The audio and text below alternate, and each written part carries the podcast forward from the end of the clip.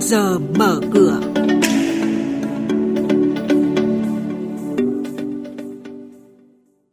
Thưa quý vị và các bạn, trước giờ mở cửa hôm nay chúng tôi xin chuyển đến quý vị và các bạn những thông tin chính sau. Lạm phát có thể vượt kế hoạch đề ra trong năm nay. Chính phủ trình Quốc hội xem xét kéo dài thí điểm xử lý nợ xấu của các tổ chức tín dụng. Thị trường chứng khoán có tăng điểm với thanh khoản thấp. Sau đây là thông tin chi tiết.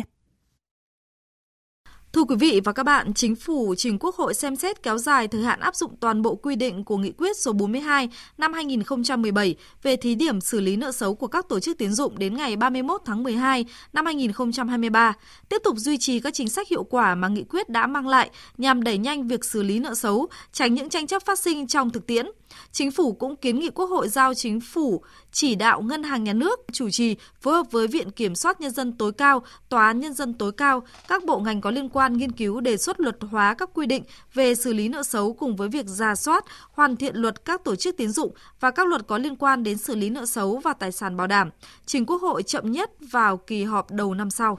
Nói về những tác động đến nền kinh tế Việt Nam, chuyên gia kinh tế Võ Chí Thành cho biết xung đột Nga-Ukraine kết hợp đứt gãy chuỗi cung ứng khiến giá cả tăng cao, đặc biệt là giá dầu, kết hợp với đó là những rủi ro liên quan đến việc sản xuất kinh doanh toàn cầu, dịch chuyển dòng vốn từ các nước mới nổi về Mỹ, tăng trưởng của thế giới được dự báo tiếp tục giảm. Thậm chí một số khu vực có thể vừa suy thoái vừa lạm phát cao. Đây là những tác động trực tiếp đến nền kinh tế Việt Nam trong năm nay và năm sau. Ông Võ Chí Thành, Viện trưởng Viện Nghiên cứu Chiến lược Thương hiệu và Cạnh tranh, nhận định.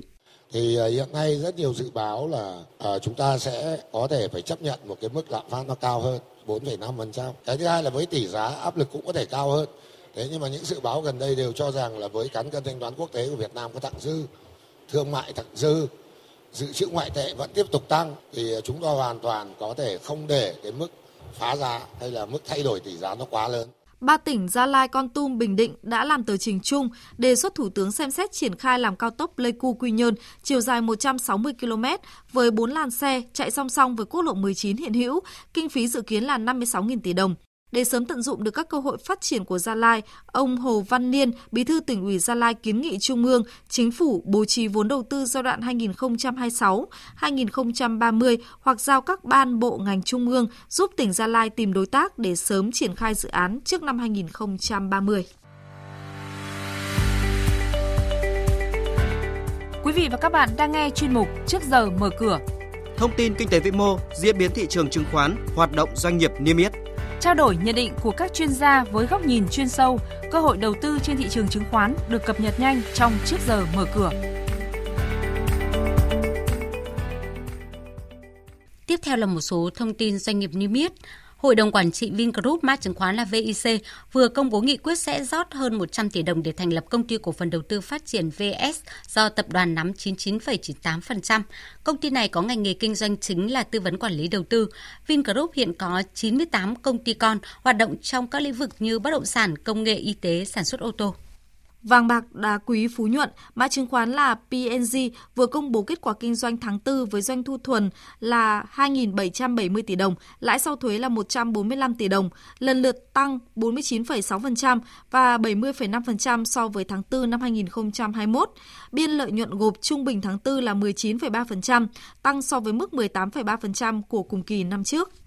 Chuyển sang tin diễn biến giao dịch trên thị trường chứng khoán. Phiên giao dịch hôm qua, thị trường vẫn có diễn biến giằng co quanh mốc tham chiếu với thanh khoản thị trường thấp. Một vài cổ phiếu có sức bật tốt đáng kể như i đê i sau phiên hôm qua tăng kịch trần đã tiếp tục xu hướng này và đã có thời điểm tăng hết biên độ. Các mã đê giê xê, ca đê xê, em i xê tăng trên dưới ba phẩy năm phần trăm và ở chiều ngược lại, các cổ phiếu như pê vê đê, đê i giê, a pê hát đều giảm. Về cuối phiên và nhờ một số cổ phiếu lớn như em ét en, vê xê bê, vê en en em, giê a ét nhích lên đã giúp vê en Index trở lại trên tham chiếu và tăng khi kết phiên. Kết thúc ngày giao dịch hôm qua, vê en Index tăng mười bốn phẩy năm mươi bảy điểm, đạt một nghìn hai trăm ba mươi ba phẩy ba mươi tám điểm, hát en Index tăng năm phẩy ba điểm, đạt ba trăm lẻ năm phẩy chín mươi sáu điểm. Đây cũng là mức khởi động thị trường chứng khoán sáng nay.